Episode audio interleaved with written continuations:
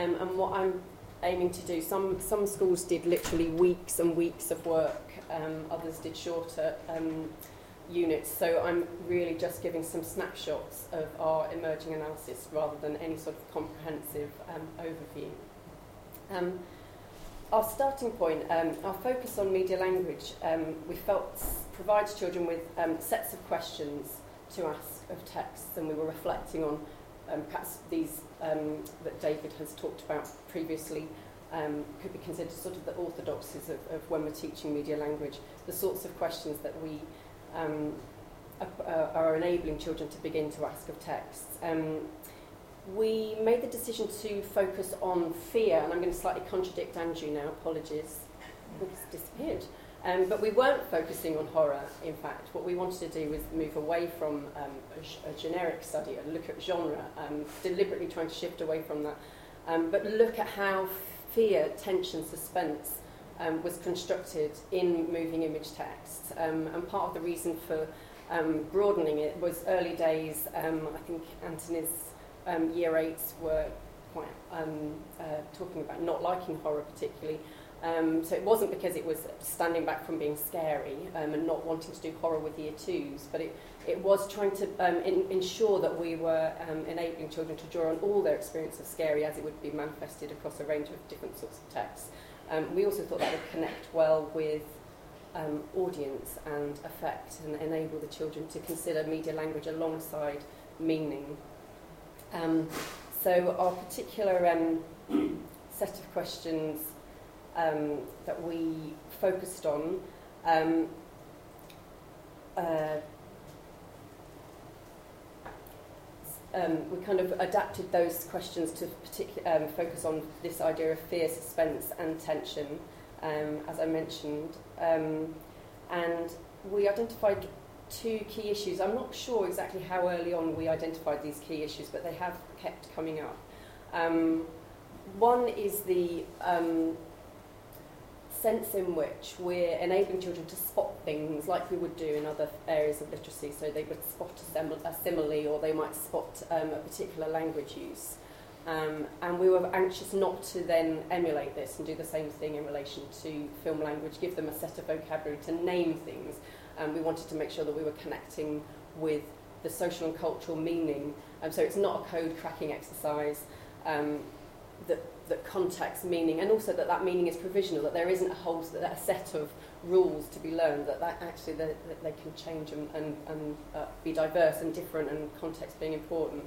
Um, and as has already been talked about a key issue was acknowledging children um, their expertise as readers of film what they bring um, having extensive repertoires of text at whatever age um, and as readers of those texts having um, understandings and um, what could be called um, proto concepts. I think is one of the one of the words we're we're toying with at the moment um, to describe those kind of how those concepts are emerging, um, and I think our aim was, I, I guess it's very um, Vygotskian kind of model to acknowledge and value the, ch- the ex, um, experiences and understandings that children have to help them to render those understandings systematic and also to challenge and question them.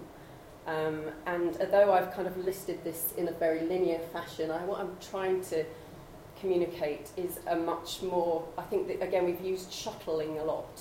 So, you know, these things don't happen in just in the process of analysis or just in production, and also that children are doing different things at different times. Um, it's not, it, it certainly hasn't, we haven't observed what you would see as a linear process that they're moving between those. They seem to be moving backwards and forwards. Um, so emphasising the need for recursive learning opportunities, and I guess this afternoon um, the POV project might pick up on that as well. Um, so getting at these emerging concepts, um, we like I guess like whenever you're kind of setting out to do um, any sort of teaching, but media teaching in particular, you would you're, you're trying to look at where the children are at, what they're understanding already, and teachers came up with some interesting ways of doing this. So Um, this is a, a tiny extract which I don't think you can actually read, but I have got some data from from a um, online me- online message board um, that the Year Eight class undertook. Um, sorry, excuse me.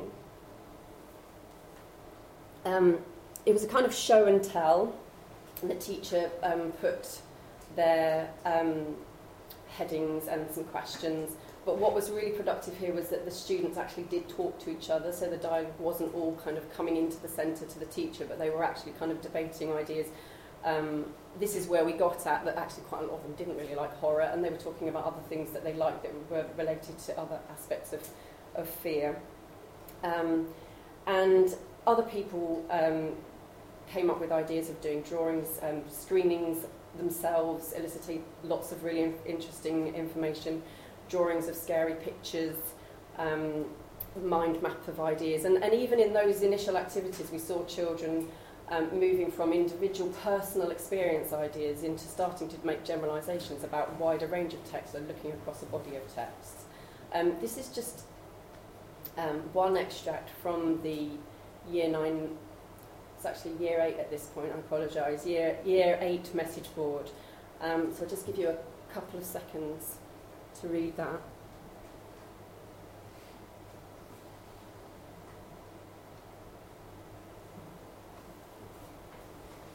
Um, is, can everyone read that? Is that okay? Yeah. Um, interestingly, for me particularly, was the um, the issue of the monster. Um, so we've got lots of things coming out of this uh, this one um, uh, exchange, but the, the issue of the monster came up across the age groups actually. Um, and also connecting, we thought, with um, that kind of consideration of um, what the audience knows, what they're given, and what's held back, that building of suspense. Um, so this was in the very first sorts of exchanges before any sort of formal teaching had begun. So there's some quite interesting ideas already being suggested. Um, and particularly we found it interesting when we found it in year two as well. So the drawings that the year twos undertook as a very early um, activity, and they had a kind of classroom split. So you've got the children who want a very explicit, scary monster that's very visible and vivid, and you've got the children who, and this was actually the majority of the children's response, was the kind of more domestic setting, and with a monster that was implied. Sometimes it was under the bed, and sometimes it was out of the window, um, but it's um, less uh, visible. And that cropped up in production as well, this issue of um, what, what to include and how to um, hold things back from the audience. I may, we may not have time to talk about it in detail, but it was, a, it was an interesting um, idea that came out from the outset that then kind of followed them through into their production. Um, I think across the sites we would say we took a fairly orthodox approach to teaching media language. Um, there were some exceptions, um, but um, so we were doing listening to the clips, so identifying, listening to the sound, looking at the um, visual, really focusing on that, looking at clo- freeze frames, introducing vocabulary, all things that you know we all are highly familiar with. Um, and perhaps even we've started to say, you know, us are quite tired and that, you know, there might, might need to be new ways of looking at things and lots of criticism, particularly of storyboarding, uh, which is why I thought I would focus on storyboarding. Um, in the both the year two and the year four, four site, oh, apologies, I can't read that very well, but the, um, the, they were given not just one or two opportunities to do storyboarding, but they were given a very structured um, approach to storyboarding, and in each case, it built on the previous experience that they'd had. So the very first one, they were only looking at visual. The second one, they might be looking at visual and sound. The third one, they might be looking at camera movement, and the, the teacher enabled them to do that in a number of different forms. So one would be really relying on drawing, another would be giving them the drawings but asking them to make notes, Another would be um, put, trying to enable them to put the things together and giving them more vocabulary. Um, and we found that this um, uh, definitely, I mean, the, the, storyboarding is nothing new, but this I felt we felt definitely started to show us um, some interesting examples of progression. Um, one point that we um, felt, I mean, this is coming through not just in the media language unit but elsewhere, was that different children really benefit from having different modes of expression or forms of expression.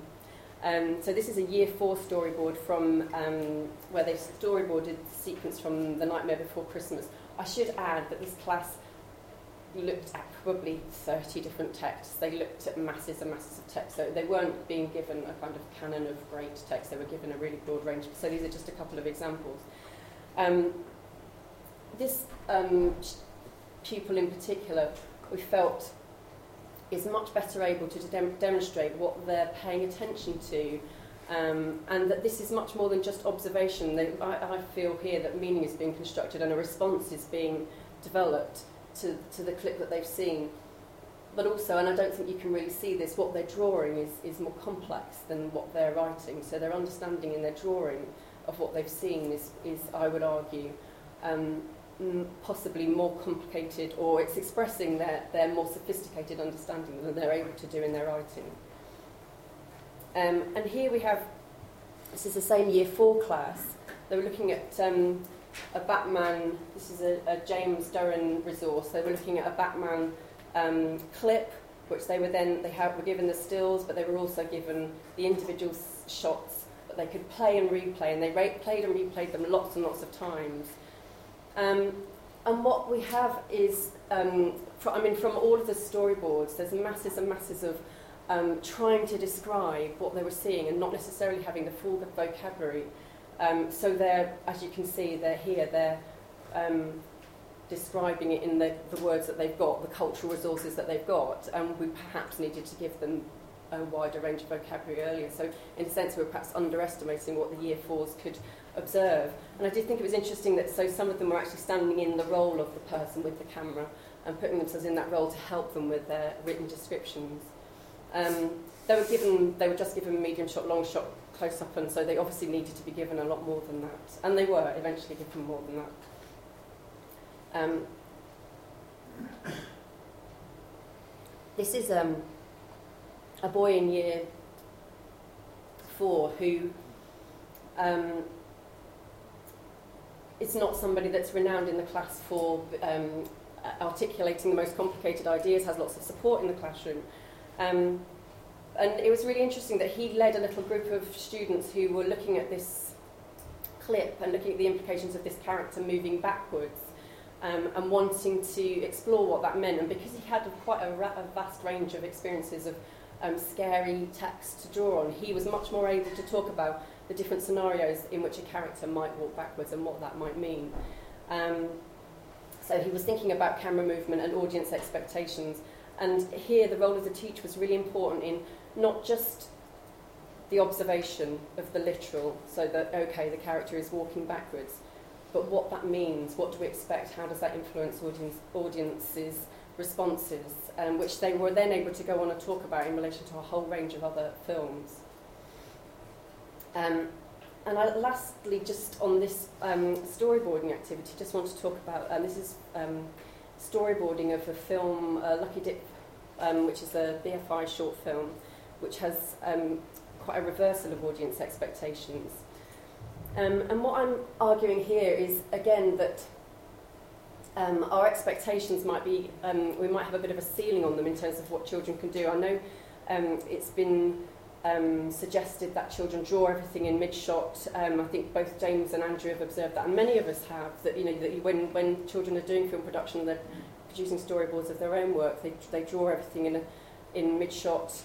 Um, here we've got a, a very different attention to what's um, going on, and I think the film provides those kind of cultural resources.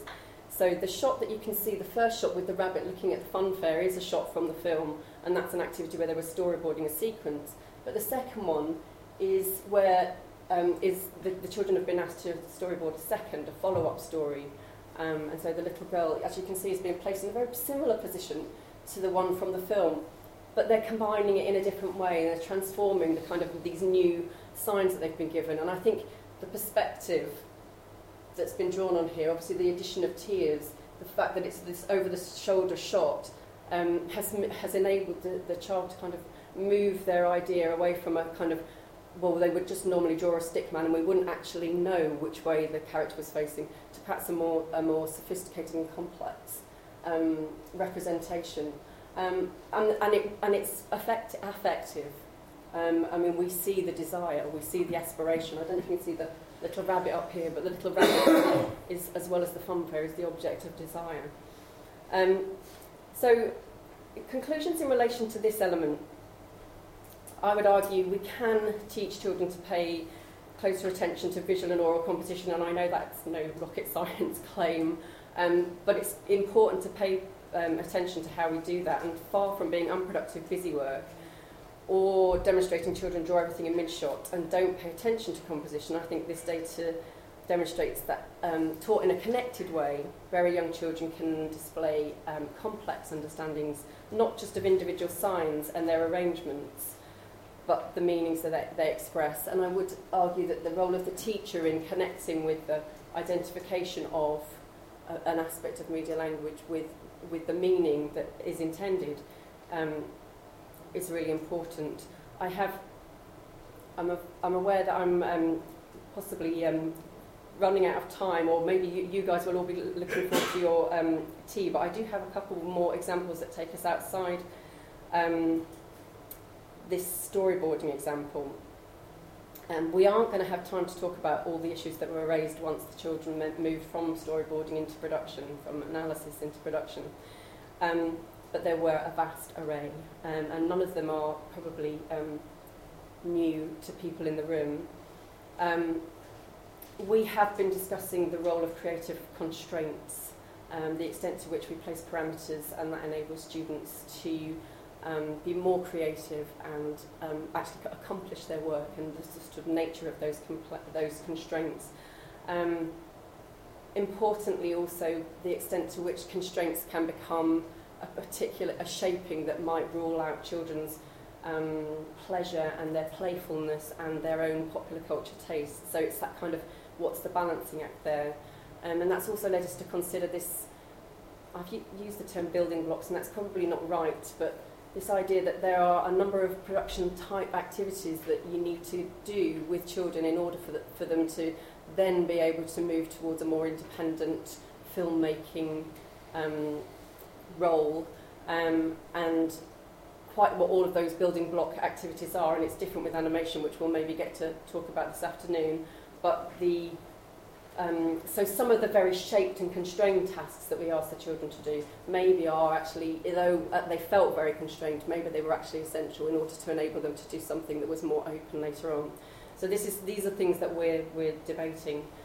Um, we also um, feel that the issue of um, giving your children opportunity to share and celebrate their work, um, as, as we all know, you know, hugely important. Um, but what we also wanted to enable them to do is come back to that um, their, their productions and be more reflective after that kind of celebratory um, screening. Here you can see the children were all receiving um, awards for getting their films and they enacted the whole kind of uh, uh, thank you ceremony and they did all those thank yous. But in the moment, I think they were, they, and they were also very much in their sort of school discourses of we must all say something nice about everybody's film. So they were all being very positive um, and actually, which, which was right, you know, we had to do the celebration, that was fine, but we also needed to do a time where we stood back and looked at what, what's next, what would we improve, how would we um, develop it from here. So indicating as ever that we need more um, production opportunities. Um, one of the year two teachers in one of the sites, I, I I've, I've, I've allocated one slide to this, and this is kind of whole weeks of work, and we are writing about this example in much more detail. Um, but it is a really interesting approach to the production. Um, this teacher talks, I'm going to talk about him in the audiences um, uh, unit later on as well, so you'll kind of get to know him a little bit, but he talks to the children um, he puts them in role and asks them questions in that role pretty much throughout. That's his kind of a very strong element of his pedagogic approach. Um, so he's kind of modelling their creative decision making. Um, and with this, with for this one, how, how do you want the audience to feel when they see that? What's, what's going on here? So there was quite a lot of dialogue all the way through about what, what do I want the audience to think, feel, see, believe. Um, and by, by modelling that, really interestingly, by the very end of their um, productions, they were asking this, those sorts of questions. They had those, so they were asking those questions of each other. So they, it did feel to, to an extent that they were stepping into that role and asking those questions themselves. So far from being random decisions, convenient decisions, quick on the cuff decisions, most of them were decisions that they had made very consciously. Um, and when they watched things back, although I think if we watched their films, we wouldn't see all of it, but they were seeing an awful lot more of their intent in, in what they produced. Um, so yes, so an interesting example, and apologies, Alex isn't here today, but um, apologies for doing, trying to do his whole thing in one slide. Um, Anthony, I'm also going to try and do yours in three. Sorry about that as well, so just bear with me. And I have two minutes. Oh, sorry, Anthony. Okay, so what I've talked about in terms of primary, I think, raises some bigger questions for um, what we might do in secondary. Um, if very young children are um, obviously able to engage with things that we perhaps would expect to be their first experience once they get to secondary school, what are the implications? And one teacher's approach to this was to um, take a um, particular aspect, a very tight focus, looking at point of view, um, and in relation to narratives more broadly. So he looked at in print texts and games and in film, um, and gave the students a framework to make decisions about what point of view, whose point of view the texts were um, constructed, whose point of view was being constructed by the texts. Um, so he was stepping away from some perhaps orthodox um, ideas about teaching narrative structure, where, um, I mean, particularly at GCSE, narrative structure is a kind of um, a key element that's taught, um, and so this was moving away from that. But I think probably the most important thing that it was moving away from teaching theory um, as, as a kind of, um, you know, here's the theory, learn the theory. This was learn to theorise. So I think it was kind of a step away. So it was um, here's a set of ideas that somebody's come up with. Um, and you can apply them to text and we'll see how they work. Do they work? Maybe they don't work. Um, maybe we need to adjust them. Um, and the whole of the um, framework, which um, I, as I say, haven't got time to um, uh, explain fully and do justice to, but um, they were given a set of different concepts there were a little bit, so they started with first person, second person, third person, and then moved on to a, a set of different um, uh, positions. Did we call them positions? Something like that. Um, and they were asked to apply these to games. I think they looked at um, uh, Harry Potter, um, the scene where um, Ron and Harry meet Aragog the spider, and they were looking at that across game, um, print, and the film and they were looking at who whose point of view is being represented. Um, so here, this is some data from the. Um,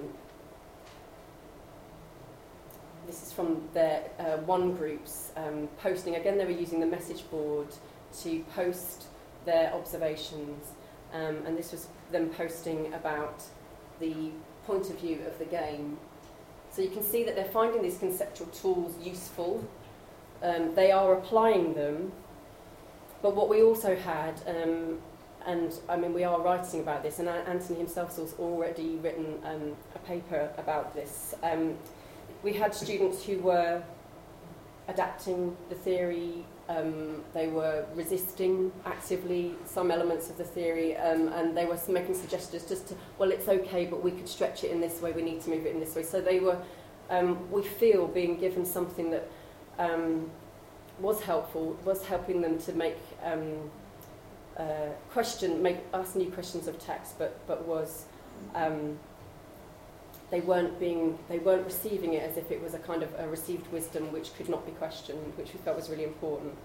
Um, so um, just to summarise, I mean, there's there's much more to be said about the um, the older students, but the, we do feel that the the data from primary really um, emphasises the need for challenge for older students, and that in that case, actually, what, what possibly um, we're looking at is very specific focus and not being afraid to ask. Diff- I don't think we should be afraid to ask any age group difficult and complex and um, challenging questions, but that you know we have to ensure that that's um, continuing.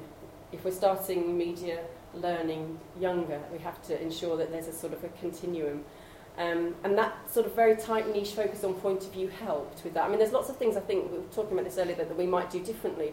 I felt the connection with media language needed to be made more. They needed to look at more a variety of texts and look at how point of view is constructed differently in film than in games, and look at how media language is used specifically to do that. And that was reflected in their production work, because in their films particularly, they didn't really know that.